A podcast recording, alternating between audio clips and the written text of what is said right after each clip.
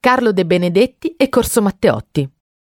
È nato a Torino il 14 novembre del 1934 ed è un imprenditore, editore, finanziere che si è occupato nel corso degli anni di numerosi settori di attività. Carlo ha compiuto i suoi studi al Politecnico di Torino, dove si è laureato nel 1958 in ingegneria elettrotecnica. Ha iniziato la sua attività imprenditoriale nel 1959 nell'azienda di famiglia, la compagnia italiana Tubi Metallici Flessibili trasformata successivamente nella Gilardini.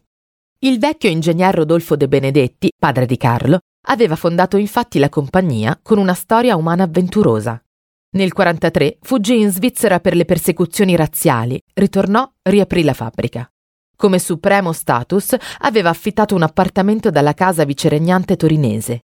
Si trasferì nella palazzina Agnelli di Corso Matteotti, all'epoca Corso Oporto, quella di Vestivamo alla Marinara. Nel 1969 Truman Capote descriveva su Vogue quel palazzotto come splendore italiano.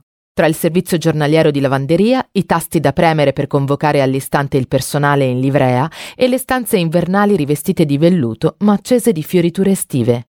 Ed è da lì che Carlo ha iniziato la sua vertiginosa scalata.